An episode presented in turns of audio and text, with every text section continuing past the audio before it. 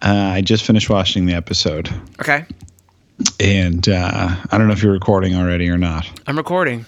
But let me tell you right now, some of the best karate fighting I've ever seen in my life.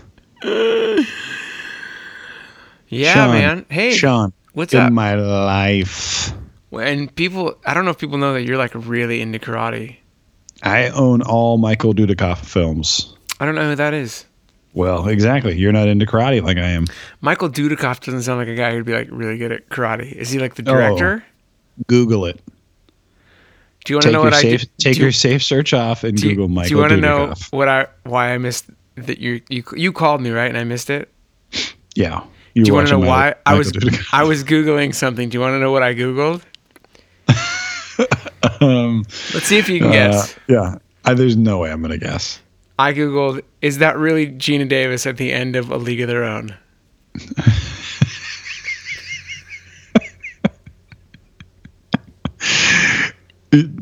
The answer is yes, right? It's not her.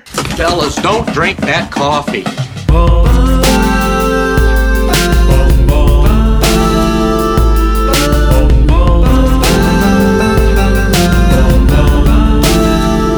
You'd never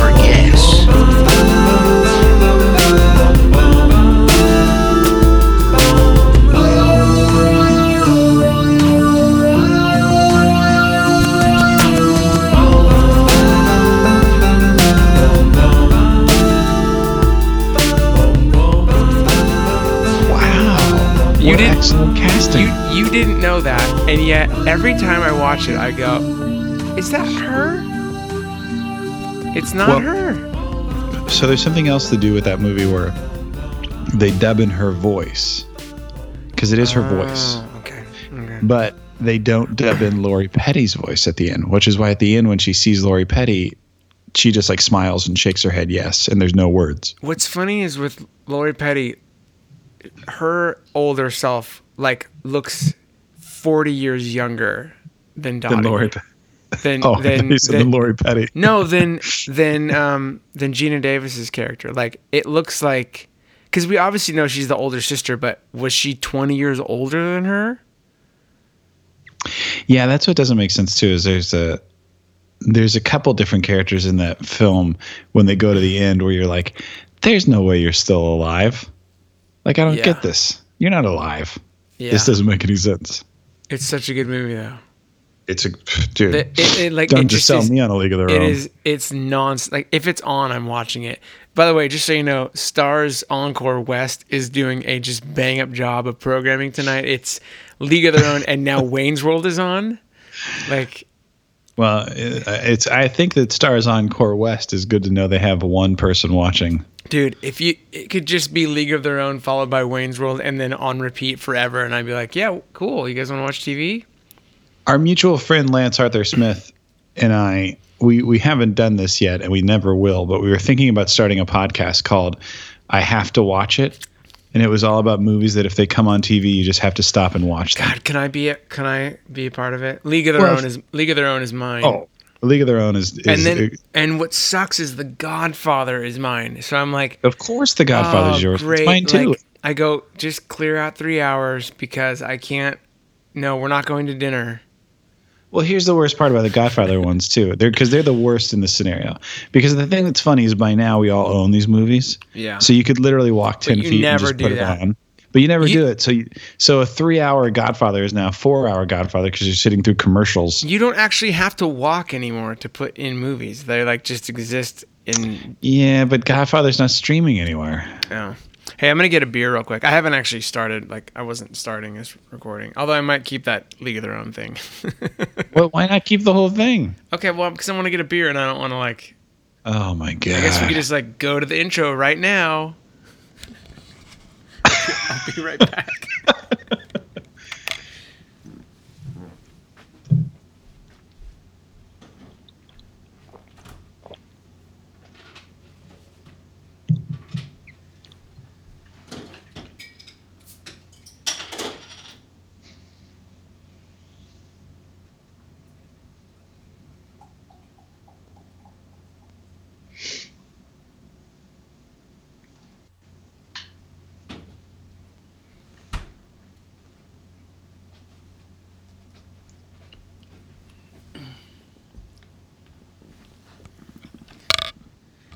Hello.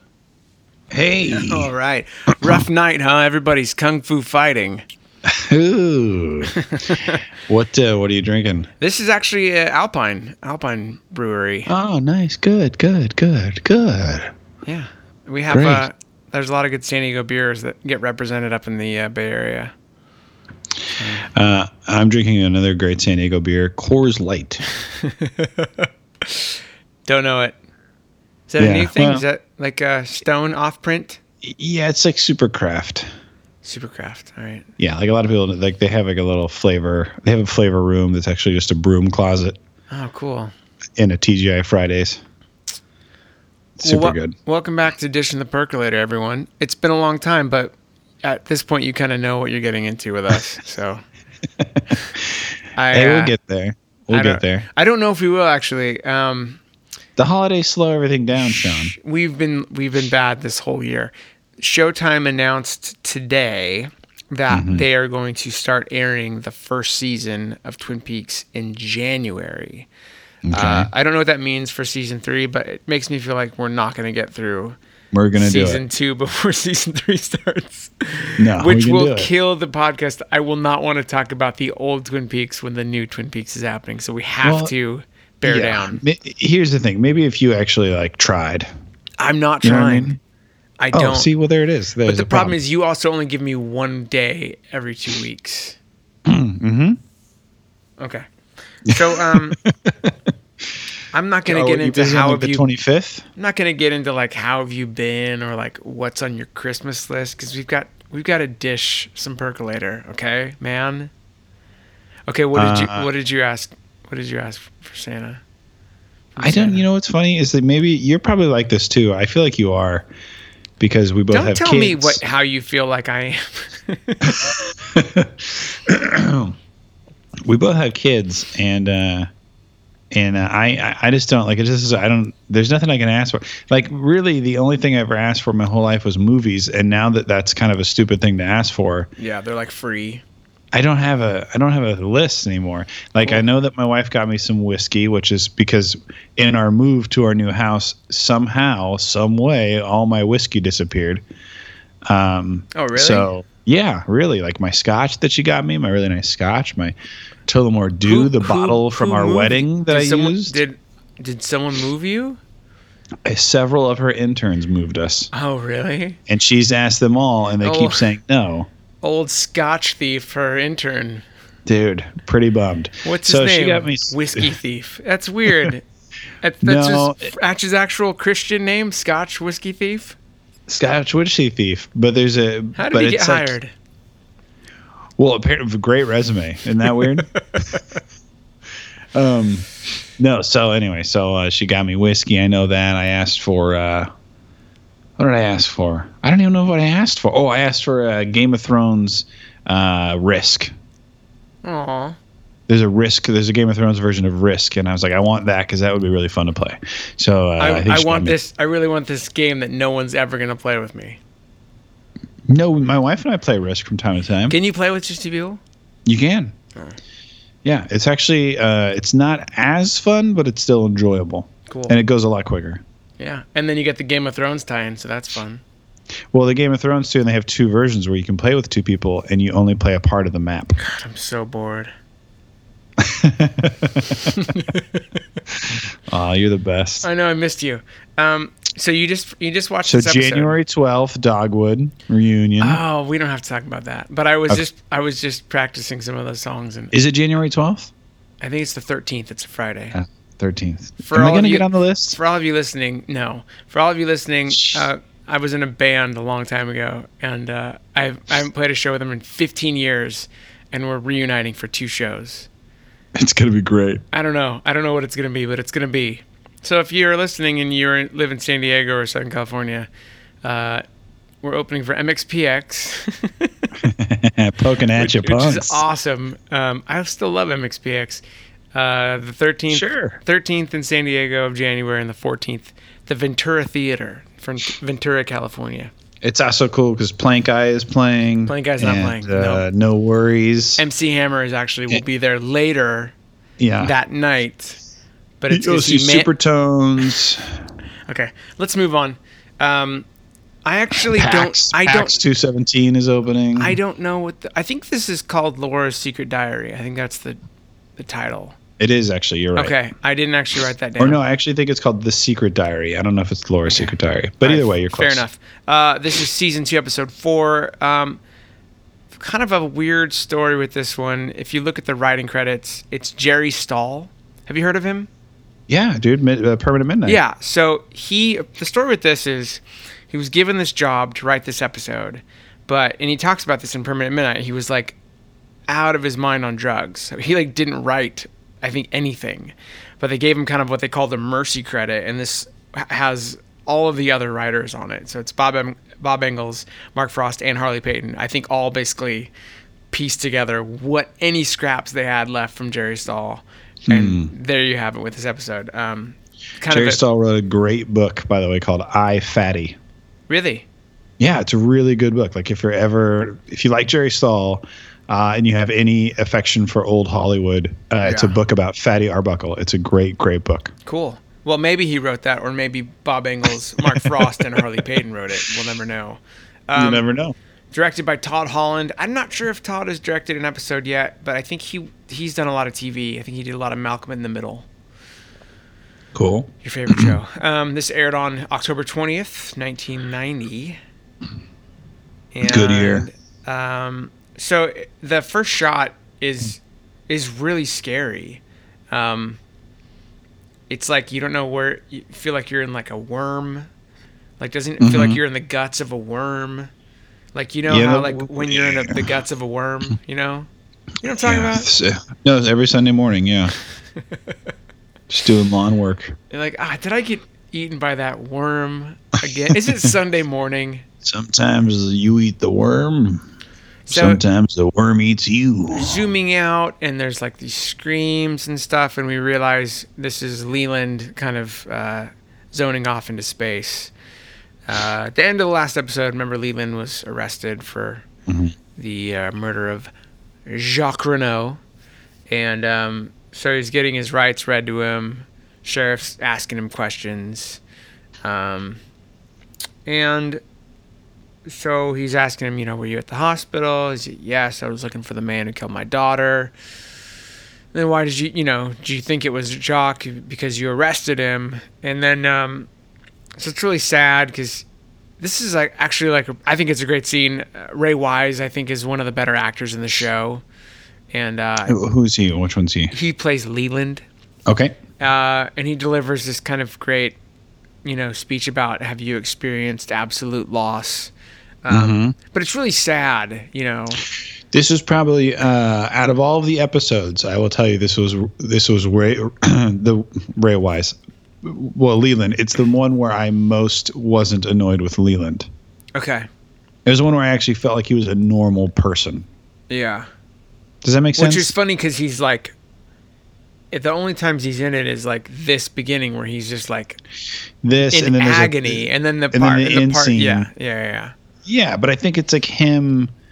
But like you were saying, like you just said, like he's a really. I think he's a good actor, and I think Yeah. that so far he's just been crying and being weird and dancing around, and like finally, I think he gets to sit around and like actually act for like Sure. five minutes. So I enjoyed it. I really enjoyed it. I did too. That's what I'm it's, saying. I it's really a, enjoyed it. it's a really serious way to open this show too, right? Like, I, I guess I, I'd have to look back and see how all the first scenes are, but this is like really heavy because he basically admits to killing Jock.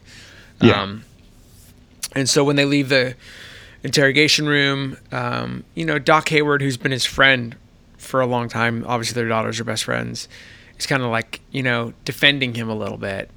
Um, and Cooper like kind of snaps snaps him out of it and is like, you know, are you, you know, are you saying murder is okay? You know, obviously it's not, but um, we go from like this really serious moment to like Andy and his problem.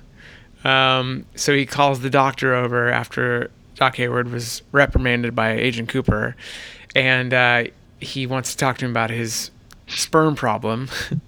he, yeah. he says, in regards to the test, he says, I flunked. Um, and it, it, I feel like Andy's sperms really cut the tension uh, in this scene that we've kind of had from the first first scene. Um, there's just a, you know really classic sperm bank humor. Like, can I give it another shot? yeah, yeah, yeah. Uh, it's very weird and unnerving the fact that Doc Hayward just has like sample tubes with him. Just like, hey, yeah, go ahead and go take a sperm test. I have the, I just have this here in my bag. um, Yeah. of- so uh, of course, of course, Andy's Wait, did head. you not know that about do- doctors? that we say it one more time. You cut out. Did you not know that about doctors? That they have those all the time. All the time. See, next time I go to the doctor, I'm like, yo, give me one of those little Yeah. green vials. You know, like when you know, like when like people have like guns and they have those bullet holsters they wear around their bodies. yeah. Yeah, it's like that, but with tubes for sperm. Because you never know. It's like you've never had Obamacare. Anyway, go ahead. So of course Andy Andy has to go produce a sample, and it's just like, yes, he's got the copy of Flesh World. Of course, he runs into Lucy. She sees it and is like, oh my gosh. And poor Andy just can't catch a break, right? Yeah. Mm-hmm. Poor Andy. So um, Lucy's upset because you know Andy's off to the bathroom with Flesh World. Um, so Sheriff and Cooper are talking about how the uh, their judge, like they don't have a, there's not a judge who just has a job in Twin Peaks. This da- this guy's like makes the rounds, right? So he's showing up in a Winnebago. He, that's how he travels the circuit. Um, but for the reason that they have obviously Leland's bail case, and uh, then I think Leo's got a trial to uh, hearing to see if he's competent, if he can stand trial for any number of you know horrible things that Leo's done. Um, I miss Leo, right? We haven't had we haven't had any Leo. We haven't had any Leo. Yeah, it's been quite some time. I need Leo back in my life. Um, you think so? yeah, Okay. right. Sure. I don't know. So, um, sheriff is telling Cooper that they looked into that house that Leland had talked about, and he says that no one named Robertson ever lived there. Um, and then we hear Andy off screen run into someone, and of course, the little vial like rolls into the front waiting room, and it hits the wall, and it sounds like it breaks, which is like such a bummer. Like they did like a sound effect where it's breaking, and I'm like, oh come Yeah, yeah, yeah. on. That's the grossest thing in the show, and there's been so many gross things in the show. Um, Yeah, it's pretty gross. so Cooper's telling him, "Hey, wait right there," and he's like, you know, he's saying, uh, "Where did those come from?" He's talking about his boots, and he's like, "Please don't Yeah, make me say where they come from." Anyway, we can get through this. Um, Cooper's saying something about how the boots were a clue, uh, and Andy says he bought them from the one arm man. So that's you know, we already kind of knew they wanted to find the one arm man, but anyway, I feel like the one armed man is always there when they don't want to find him. He's like in the police station just hanging out. I yeah, I don't get this this scene where he's like, "Oh, the, that's it, the one arm man." It's like they wanted to find him last episode before he saw Annie's boots. Yeah, and he's like he's in he's literally in your station selling shoes. He's been there all day. We're like, when we find that guy, when he comes back from the snack machine, remind me that we're looking for him. We need to find the one armed man He in the is hallway. so crucial to the plot. When he comes out of the bathroom, yeah, I remember he- like in the first season they made this big deal about finding him. And then they found him, and then now he just seems to be always around. It's like, like- finding the mailman. Where's the mailman? Well, he'll be here at three. Like- okay. you're waiting for them to just like pan out, and he's just like, "I've been here literally the entire time." Yeah. What's that one movie? I don't know, but that's We've been here the ti entire time you have. it. Might have been. Is it Wayne's World? Maybe it is Wayne's World. Or I feel like it's Walk Hard because it sounds like Tim Meadows saying it. We've been here literally the entire time you have. Really? Yeah. Okay. no, well, let's oh go. no, it's it's Anchorman. It is Anchorman. You're right. Paul but Rudd. walk, but Walk Hard is a fantastic movie. It's so good.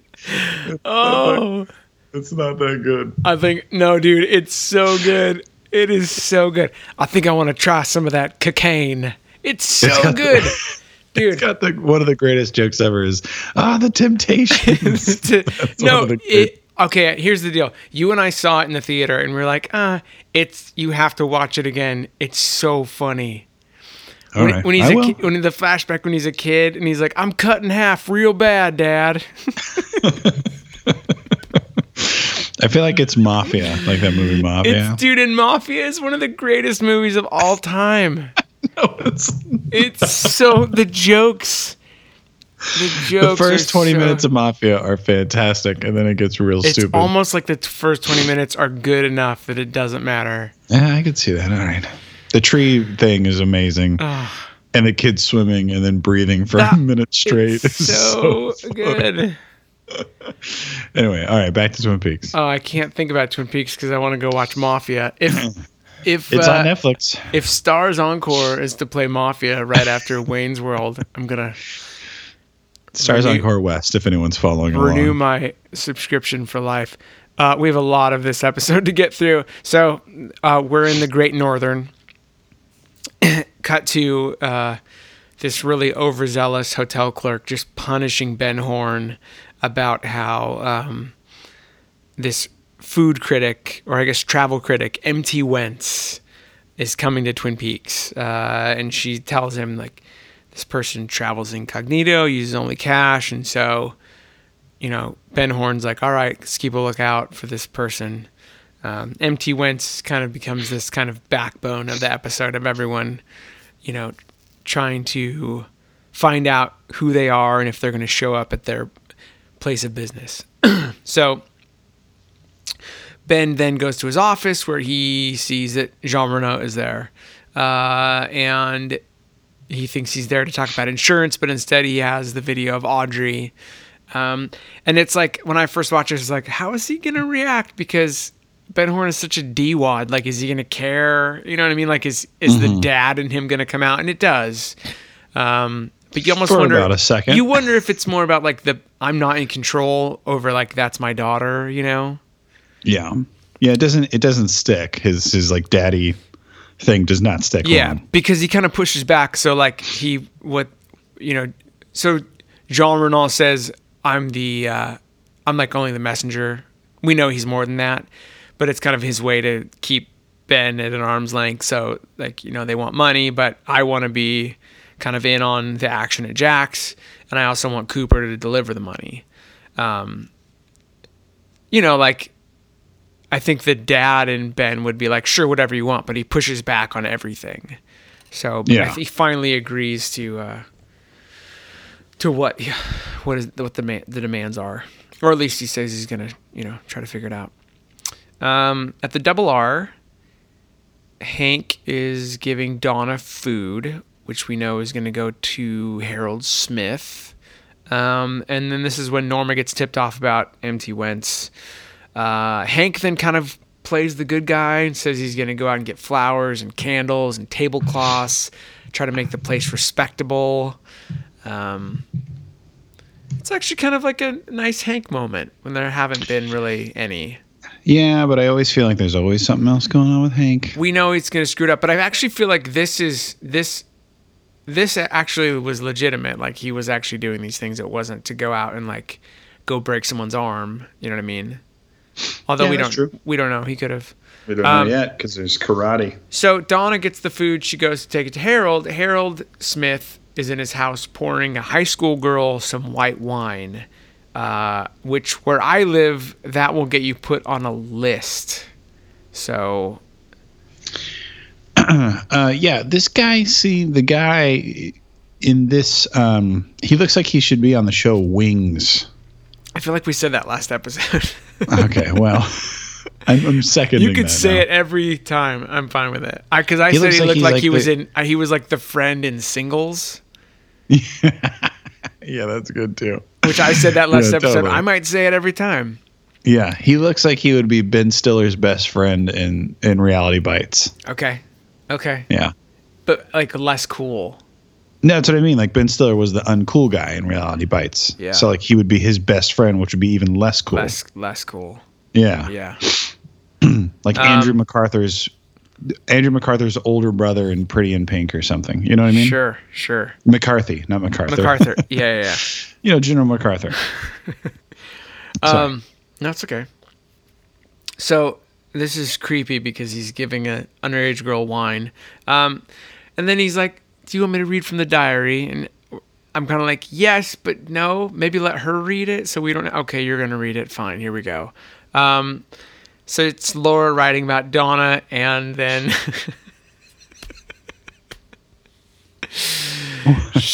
then her thoughts are soaked with dreams of big, big men. yeah, yeah, yeah. You think that was Jerry Stahl? Uh, who knows? I mean, honestly, with that guy, who knows? Do you think Speaking of Ben Stiller, that so Donna's like you know, she may be slightly tipsy on that wine cooler, but she actually has a, a, a like a good thought. Hey, shouldn't we give this to the sheriff? You know, if it's if it's evidence, and Harold Smith, of course, says no. I've read this thing front to back. There's nothing in here.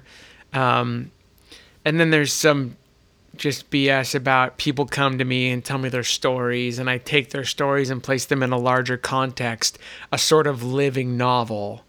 Uh, and uh, man, Harold sucks. It's hard for me. it's hard for me to watch. he's a weirdo. I know. Um. So let's mo- let's get out of his room because it's bumming me out. So Ben brings Cooper in. So Ben is trying to, you know, be a good dad, I guess. Um, shows him the video of Audrey. Cooper wants to know, obviously, as a lawman, why didn't he go to the sheriff? Uh, ben says, you know, if they do, if I do, they'll kill her.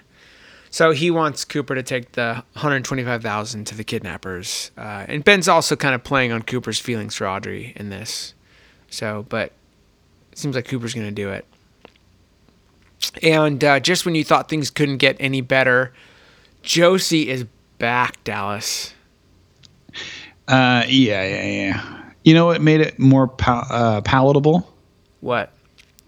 is that we didn't have to have any James in this. So it's like, yeah, because if I could only handle one terrible yeah, yeah, yeah, person. yeah, no, no, no, I get Yeah, it, I get it. Yeah. So the fact that we had no James made Josie a little Dude, easier. gonna- and also she sounded like it sounded like she didn't have like Yeah. a accent. But am I wrong? that In Yeah. the first season, she did have an accent. No, I feel like she has an accent in this. The one Hmm. thing I was thinking was it's nice that at least most of the times we get Josie, we also get Pete, which I I love Pete. So it's like that kind of No, helps, Pete's you know. Yeah, yeah. Like it's kind of like a, a spoonful of sugar, a spoonful of Pete helps the Josie go down. Hey, he's the name of the. We named the show after him. We sure did. Um, We sure did. but no, but like, sh- you know, she went shopping and he's like, you know, Catherine didn't survive the fire, and she's like, oh God, no. It's just a really weird scene. It's a scene that like doesn't really end, you know. It's very strange. Mhm. Um. Anyway. But like, it, like he he's just talking about how like they didn't find a body and they want to have a funeral, and then it's just all of a sudden like trees. yeah, it Which is I like feel like is like- cut. That's like the Twin Peaks move. We're like, uh, how do we end this? Trees. Yeah, it was like, what did he say? He's like, I don't know what we're gonna bury, and then it was like trees. Yeah, and then it's trees. yeah, it was a weird abrupt cut. I tried to look and see if there was like stuff cut. Was it a longer scene? Or but I Yeah, nothing. I couldn't find any information. Um, maybe So emailed then- Jerry Stahl. yeah, Jerry uh, dot stall at geocities dot ifatty dot org. It's a good book. It's a good Okay, book. Okay, I'll I'll check it out. It's a quick Um, book too. You can probably read it a okay. week. Cool. And it I comes with cocaine.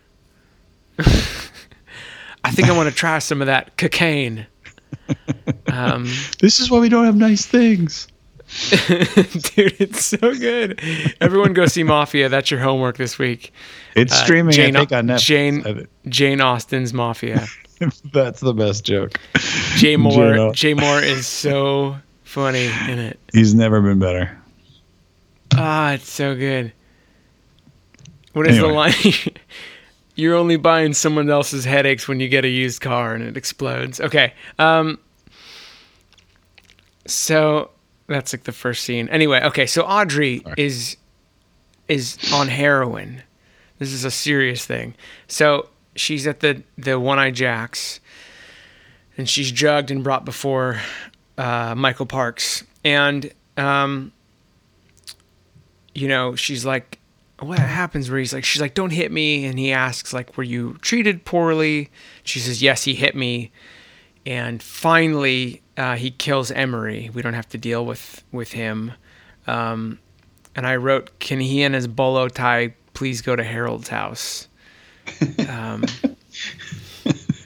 Yeah, Josie and Harold. I could get rid of them. if you could just like line them up. Um, we're back to the uh, sheriff's station, and I, it's getting a little, it's getting a little tiresome with Andy and Lucy and this whole thing. Yeah. Um, An- Andy's trying to talk to Lucy, and so then it's like Cooper sees this, and so he comes in and tries to help by asking Lucy what's going on, but he doesn't really help, and Lucy doesn't know what she wants, and it feels like if Cooper can't help Lucy, then he can't help us. you know what I mean? If Yeah. you can't bring in the best character in the show to actually make this thing like something what we care about, it's just not going to work. yeah, I um, feel you. I also feel like there was a but lot of Cooper in this episode. I feel like there was a lot of Cooper that was like kind of useless. Like it wasn't him being he wasn't the center of anything. He was just kind of like there Yeah. like he was kind of playing the like I don't know, second fiddle to a lot of different storylines, right? Yeah, totally. So he's like helping uh helping Ben Horne. He's kind of assisting in the courtroom stuff, but he's not really like leading. You know what I mean? yeah. Anyway, Yeah, yeah. Th- at this point, Cooper asks Harry uh, for help, and he says he wants one of the Bookhouse boys uh, for something he can't tell him about. So uh, sheriff says, "All right, I'll you know I'll get you my best man," uh, and I think that's like 9:30 at the Roadhouse, or wherever, or maybe the Great Northern. Um, so back to the Double R. This guy walks in. This is they think it's MT Wentz, uh, and he sits down, and Hank promptly moves Toad, who is has just like food everywhere. Um, and so they've like, you know, I think Norma's gone out of her way to create a few specials, but this dude just wants a cheeseburger. Um, so, you know, and Hank's like, oh, I think that's just like a, a trick, you know. Anyway, we know Yeah. this isn't MT Wentz. This is like a, he's the he's the prosecutor, right? Which I think yeah, is yeah. funny that Hank wouldn't know that. Wouldn't Hank know who the prosecutor was? Hasn't this dude just been in jail like his whole life? Yeah, but like prosecutors don't go in and out of jail cells. No, I know, but you don't think he at one point like, like you know, prosecuted Hank for something? Honestly, Yeah. no. Okay. Um, remember, he got manslaughter. I mean, they don't like this. Would this would seems like this would be the guy who would come in. But maybe Hank did know, and that's why he pushed her back and was like, "No, no, no, it's a food critic." But he knew it was somebody weird. Hmm. Like he knew it was have moved- somebody. Why did he move Toad then? I don't know. Why does anyone move Toad? Again, Um, Jerry Stahl. Dawn at GeoCities dot iFatty. Okay, Donna and Maddy are in the uh, are also in the diner, and neither of them is MT Wentz, as far as I know. Um, Donna is pissed at Maddy, but she wants her to help her get the diary that is at Harold's. Uh, and it's a little back and forth, but in the end, the point is she's like, "Look, you tell James with or without your help, his help, I'm gonna get the diary."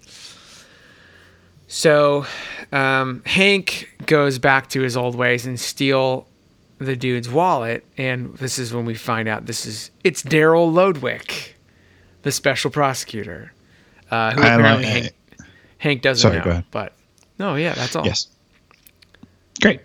You like what? Is it the old guy? Is it the old guy? No, no, Dar- this is Dar- This is the guy who was at the diner, who's not MT Wentz. Oh, okay, yeah, yeah, yeah, yeah, okay. Yeah. Sorry, I got confused. I got confused. I know where you're going. We're gonna get there. We have one more scene. Uh, back to Josie.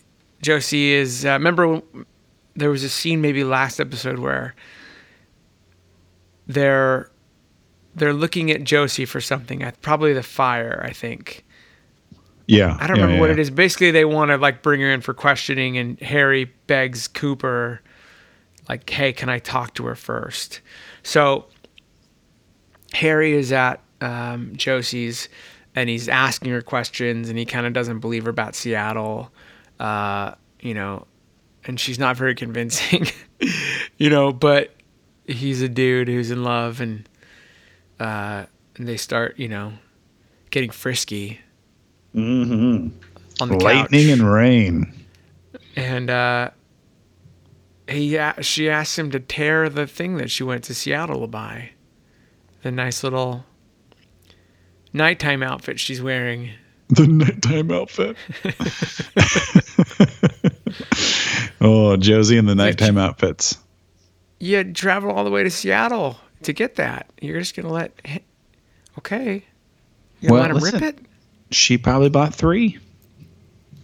She probably bought three. And then anyway, they start going at it, and then we get to see that that dude's just watching from the outside of the window. Uh, Jonathan. And I love the lightning and the rain and the thunder. It's very funny. There's a lot of good fake lightning in this episode. Yeah, there's a lot of like it's all there's a lot of like dark rain. Like everything Yeah. kind of happens at night in this episode. Like Yeah, I Yeah, think that's all weird. Jerry Stahl wrote. Like that's the only thing, Probably. like he just wrote like pa- page one, lots of fake lightning, and then they had to fill in the blanks. so the judge, uh, the judge shows up. the and, judge. uh, yeah, yeah, did like you the like the, judge. you- you like the judge? Yeah, I like. I do. too. Yeah, I think he's fun. So he shows up, and obviously he's familiar with everyone. He's, he sees that something is wrong with Lucy. He's giving her a hug, um, and uh, and you know he kind of meets everyone. Meets Cooper, and uh, I think he asks Harry to, hey, he he says, uh, you know, go get some of that whiskey. So maybe the judge stole all your booze. You know what? I don't. Uh, everyone's a suspect at this point. I, I don't care that he's probably dead in real life. I don't know. Yeah, who knows? Potentially. Um, it's like a league of their own. Who knows? You can just make up who's still alive. Such a good, such a good movie. Yeah. Um, no, I like the judge. The judge made me feel like it made me feel like uh, if uh, uh, what's his name, the creator of the show, David Lynch, it makes me feel like if David Lynch wrote Twelve Angry Men, like he would be a character in Twelve Angry Men, and he would say Yeah. what he said. Yeah, it's really Yeah. funny. Anyway, He's got a good good speech coming up. So uh, he goes in to meet with Harry, and this is when uh, Dick Tremayne comes in, and um, so he's like, "Look, I've been thinking about it, and I I feel awful. I want to do the right thing." And what it comes to that he's, you know, basically offering to pay for an abortion, and this upsets Lucy obviously to no end, and she tells him to leave. Um, and there's like a funny. I watch all of these with the subtitles on because I can't watch them very loud. Uh, and so there's a, the scene when Andy's bringing Leland out from the holding cell. He hears her crying, you know, in one of the rooms. And there's a line where she says, "Oh, like something, oh, Dick," and then it was it like, was it just your ascot? uh-huh. Which is a really funny line that may or may not have been Jerry Stahl's. We'll never know. we'll never know. So this is like a, I like this scene a lot. So Leland's in front of the judge. Obviously, like, he, you know, he's he's been here before. They know each other, but I, I actually don't know what kind of law does Leland practice. Do we know? Like Leland is Ben Horne's lawyer, so I'm not. I'm guessing it's not like, you know, he does a lot of like criminal defense, which is kind of what he's doing here.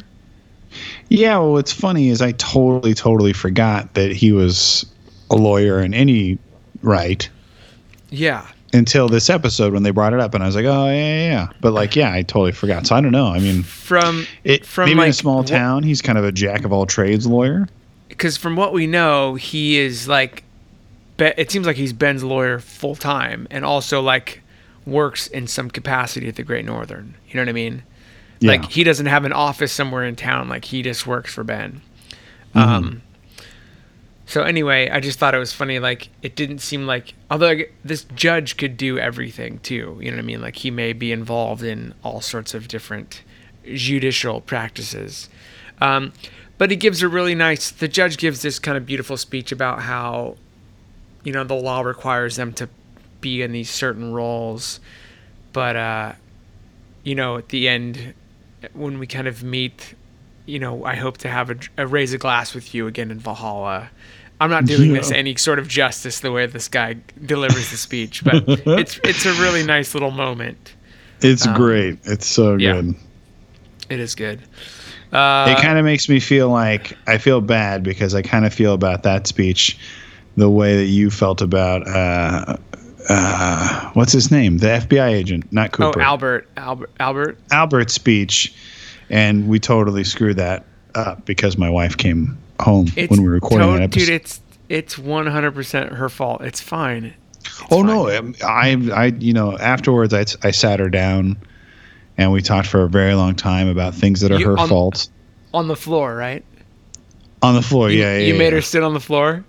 What I did is I lit a candle between us, and then I made her hold her hand over the flame while I spoke to her. Um, She's not. It's just what we not do. not allowed to make eye contact, which is yeah, which is how that, how it do. should be. We have to learn our lessons. I think there's a song in Godspell about it, and uh, so anyway, I'm just you know. So she knows, and she's. Hopefully, you got her letter. She was It's supposed cool. to handwrite I'm waiting for apology. my wife. Is my my wife gonna come home right now? I don't know. She, my wife's gonna No. be home fairly soon, and she'll probably ruin whatever we're talking about at that point. So, so you might get another letter. It's fine. I didn't get the Anyway. first, so I couldn't. Get, I couldn't possibly get another one. We sent it to Jersey, Oh, okay. All right, cool. so if you can fly out there, I've I'm sure a, you'll be I've out there again I've got a mail. point. You know, it's funny. I've got a mail forward through December, so I should have gotten it. Weird, weird. Maybe I think she just sent it to New Jersey. I, don't think she put an address on it. I think if you should just just email Chris Christie and maybe he'll just have mail for you. I don't At- know. At geocities. Dot, Dot I'm not gonna- iFatty. I'm not going to do it. Nope. not going to do it. All right, sorry. Keep going. So then enter uh, Sydney, his law clerk. so uh, she walks in. She's this younger, very tall, you know, beautiful woman who they're like, "What? The, what's the deal?" Uh, or Cooper is at least. They, you know, everyone else knows her, and so Coop's like, "Is that his wife?" And I think Sheriff says, "That's his law clerk." Uh, but the judge says they're gonna dine in the timber room. You know, if you know what I mean. Uh, anyway, um, then Cooper asks if everything's set for the night and uh, for the for the meeting uh, with the bookhouse boy. Sheriff says yes, and then they kind of just stare off into the fake lightning for a couple seconds. Um, so the next scene is we're back at the the Great Northern, and Ben Horne is checking out the uh, Tri County Lumber Queen pageant contestants. Um, As you do, as you do. wait, hey, it's good to be the king. Um, yeah, it's your building. You get to do it. he sees a, uh, a a Mr. Tojamura checking in, um, and uh, Mr. Tojamura. so Mr. Tojamura checks in and pays cash, which tips off our uh, we our our uh, hotel clerk we met earlier on. Mhm. because I think MT Who- Wentz is also from Seattle, right? So that's why she's like, "Oh my gosh, uh, could this be Yeah, and MT ho- Wentz?" Sorry, and the hotel clerk looks like the girl who is the other, who's opposite Arnold Schwarzenegger in the movie Commando. Oh, I don't know. So if you're ever watching Commando, Could you email us at Chris Christie at ifatty.geocities dot geocities slash permanent Slash- midnight? dot angelfire. Dot angelfire Um, Yeah. so then Cooper is at the bar and he finds out that Sheriff Sheriff's the the best man. He's he's the bookhouse boy who's going to help him out. And uh, it, I would think that Cooper had been like he kind of would push back, you know. But I think it's nice that he doesn't. I think it's you know, we're happy to see that. You know, Sheriff isn't going to give him. Uh, what's the curly-headed dude's name? Uh, Joey Paulson. Well, yeah, it's the boys, dude. It's Coop, Coop and gonna he's gonna spare him Joey Paulson, and he's gonna come and show up and, and help him help out his buddy. so we're happy happy that that's the case. Uh, It should have been Ed It it, it should have been Ed, right? 'Cause because the met- last time Ed and Cooper got together, it was a lot of fun. It was a lot of fun. Hollow Notes. We need some uh, we need some more Ed. Um, We need some more Ed. I missed Ed this episode. I did too. I did too. Didn't We're miss back- James. You're gonna get some more James. Go We're ahead. back at the the double R, and uh, is Hank sleeping at the double R? Because he's in pajamas, right? Uh, here's what's funny. Didn't even notice that until you said it. Yeah. Yeah, It's sleeping? Well, I think it, I, it, now when I think about it, it makes sense because I Norma's not taking one of the back R's is for rest. and relaxation. Um, yeah, rest. yeah. Re- what else you got? and rest. Rubens No. and rest. No. No. No. Right. Sorry, I don't know. Um, Relaxation. Uh, REM. No. REM sleep. Not no. Well, Norma's not going to take him back in their marital bed. I mean, he's got to do. He's, he's got. He's got to do better than flowers and candles and tablecloths That's true. and steal and stealing Daryl Lodwick's wallet. But where is he sleeping? Have you, been to a diner? Where is there a place to sleep other than like in a booth? And like the ones that like curl around. So is he sleeping like a cat? Well, I mean, he's I, I, from this fight scene. You can tell that he's got moves like a cat, He doesn't though, because he gets his Like a- butt whooped. like a slow, slow dying cat. So I think I missed one Garfield. scene where He's got moves like Garfield. Well, there's a scene where they're at the at the mill, right? And then Jonathan's there, who's her cousin, Josie's cousin. And there's this scene where he's talking about how they've got to get back to Hong Kong. Is there going to be any issue? And she says maybe with Hank, but like I'm kind of trying to figure out like what the deal is with this. Obviously, Jonathan goes to the double R to send Hank a message, but what is the message? And what is Hank? Like I, I don't know. Like, cause he doesn't Yeah. really deliver a message, right? Well, perhaps in this next episode, because he says at the end, "Next time I'll punch your or I'll take your head off."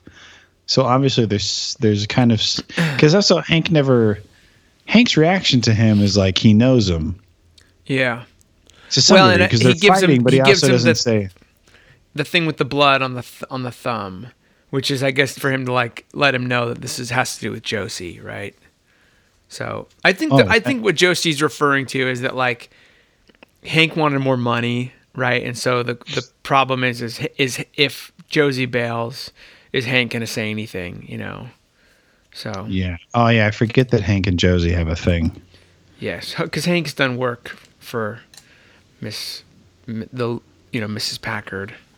I guess you would call her. Mrs. Packard. her How respectful of you. Well, she deserves it. well, that's uh that's uh episode what is it season four uh season two episode four. Episode four. Yeah, what'd you think?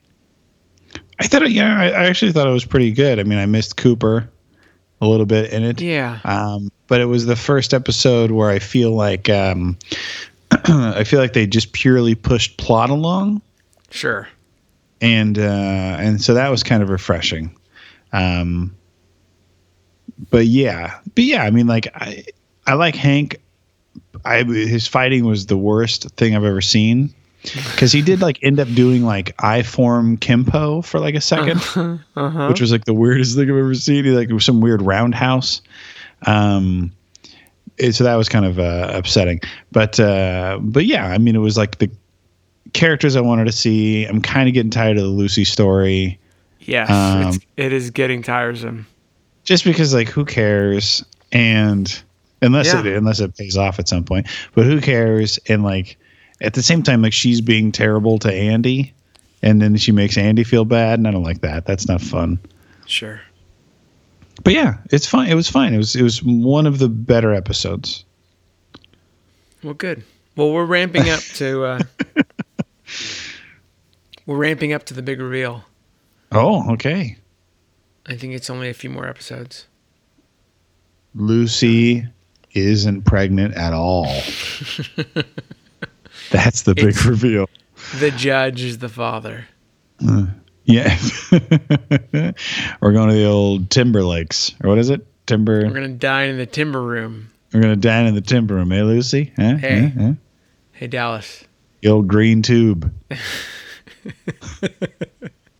So gross. I invite gross. everyone to go back and just play that scene where it sounds like the vial breaks. Well, yeah, the vial definitely breaks. Oh God! So what is he scooping it back? Oh, okay, I'm done. we'll see you next week. We we've got to commit ourselves, Dallas, to getting through this show. We We'll got do a lot it. Of twin, we got a lot of We'll Twin Peaks to get to. Next week, you know, we have Christmas. I don't know if you guys are coming down at all. We could do one face to face. We I actually I'm gonna be in San Diego, um, in the next couple weeks. So let's try to do one face to face. In fact, Yeah. Ah, God, it'd be great if we could get to. I think it's three episodes from now. I would love to watch with you. Let's see if we can make it happen. Maybe we could like get together and watch a couple. Let's do it. Okay. Let's Well, do thanks, it. Thanks for uh, taking the time to dish the percolator with me. Yes, man. I'm excited we got to do it. It was. It's been a while since uh, since we've spoken. I know. I miss you. Miss you too, bud. Yeah, and it I was, miss I, good. I miss all of you listening, and I appreciate it if you're still with us. Um, if you don't know by now, you can follow us on Twitter at PercolatorPod. You can uh, check out our website, fishinthepercolator.com. Uh, Dallas, what do you what do you got going on? You got anything coming up? I mean, I don't know when you're going to put this out. Um, When do you have something coming up? Sunday. Yeah, no, not gonna get it Okay. out for Sunday. I'll be at Flappers in Burbank at the end of January. What's the date? Uh, January 24th. You guys should January all go. If you're in LA, you should go see Dallas. Yes, if you're in LA on January 24th, I'm doing the late show at Flappers in Burbank. Uh, I think it's like 10 bucks. And actually, John Cleese's daughter is on the show. Really? Yeah, Camilla Cleese. She's going to be on the show. That's awesome. Uh, yeah, it'll be fun. I just saw John Cleese and Eric Idle on their tour, and it was amazing. I bet It was amazing, Sean. they're the best. Like to be them that old and still be unbelievably funny yeah, is just it's not only inspiring but it's depressing. yeah, yeah, yeah. Uh, They're not. they Hu- so they're not. good. They're not human beings. They're, they're they're like- not. They're aliens. It's just like these two dudes who will never not be funny. So funny. Like they That's showed that opening scene from the Rutles where he's like running along with the car, you know, like the, the guy keeps speeding up with the camera and he starts running along. it's I- like that. I love the Rutles more than I can say. It's like it's so. It's such a great movie, and the songs are so funny.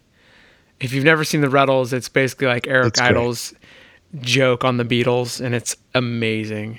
It's And so you know good. who? And like they were talking, this the show was them like going through their careers, like from start to where they are now, basically, and how they both played a role in each other's careers. And John Yeah. Cleese's John Cleese uh, came up with the idea for the Rutles so good. because Eric Idle was like, "Oh, I want to do this show called the Rutland Weekly News or something like that," and it was Yeah. about this fake town called Rutland, and uh, and he was like, "Oh, you should have a band." And then they were, he's like, "Oh," and then they came up with the idea. It's amazing. Like, anyway, it was a great show. So I'm excited That's to do it. So yeah, Burbank Flappers, Everyone go- January 24th. Everyone go see Dal- go see Dallas then, and if you like uh, uh, late '90s Christian punk rock, come see Dogwood with MXPX in San Diego on January 13th at the North Park Observatory and the Ventura Theater on January 14th. And yeah, uh, I think it's awesome. I just like I honestly don't know how you got slick shoes to be there, but Slick Shoes is actually cool. not going to be there, but they're they're playing with MXPX in Dallas. I found out. So there you go. oh, So, oh, what a bunch of jerks! yeah. So well, um, I think it's still cool you got Frida boat there. it's cool. We're gonna get through four more episodes by then, right? Yeah, well, let's do it. Okay.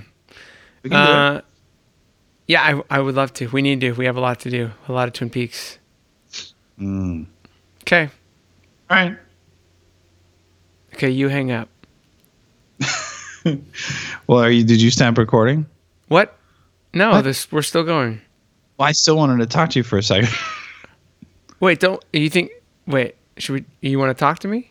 I don't not recorded. I you can record it if you want. I just want to say the show's January thirteenth. Your Dogwood show. Yeah, that's what I said. Okay, cool. And am, am I really? Can I get on the list? I know you have a long list. We'll see you next week on Fish in the Percolator. Mmm, yeah. Dig that Kurtz.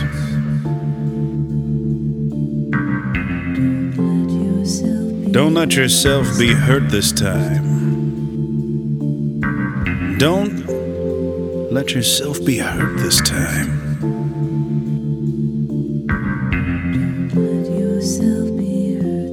Then I saw your face. Then I saw your smile.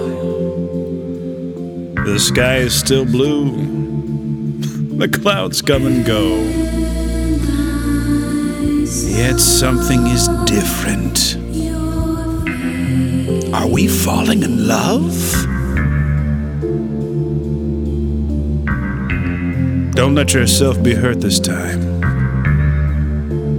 Don't let yourself be hurt this time. Then your kiss so soft, then your touch so warm. The stars still shine bright, the mountains still high.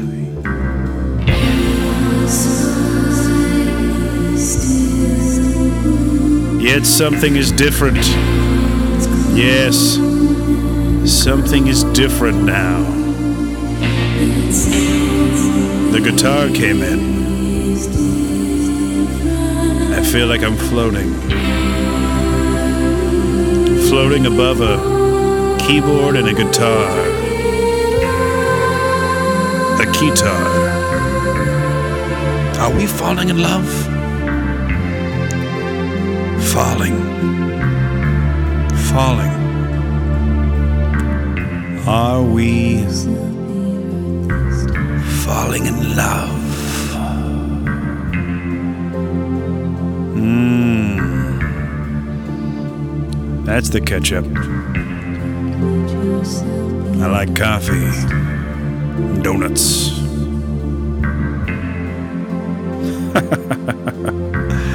Russ Tamblyn.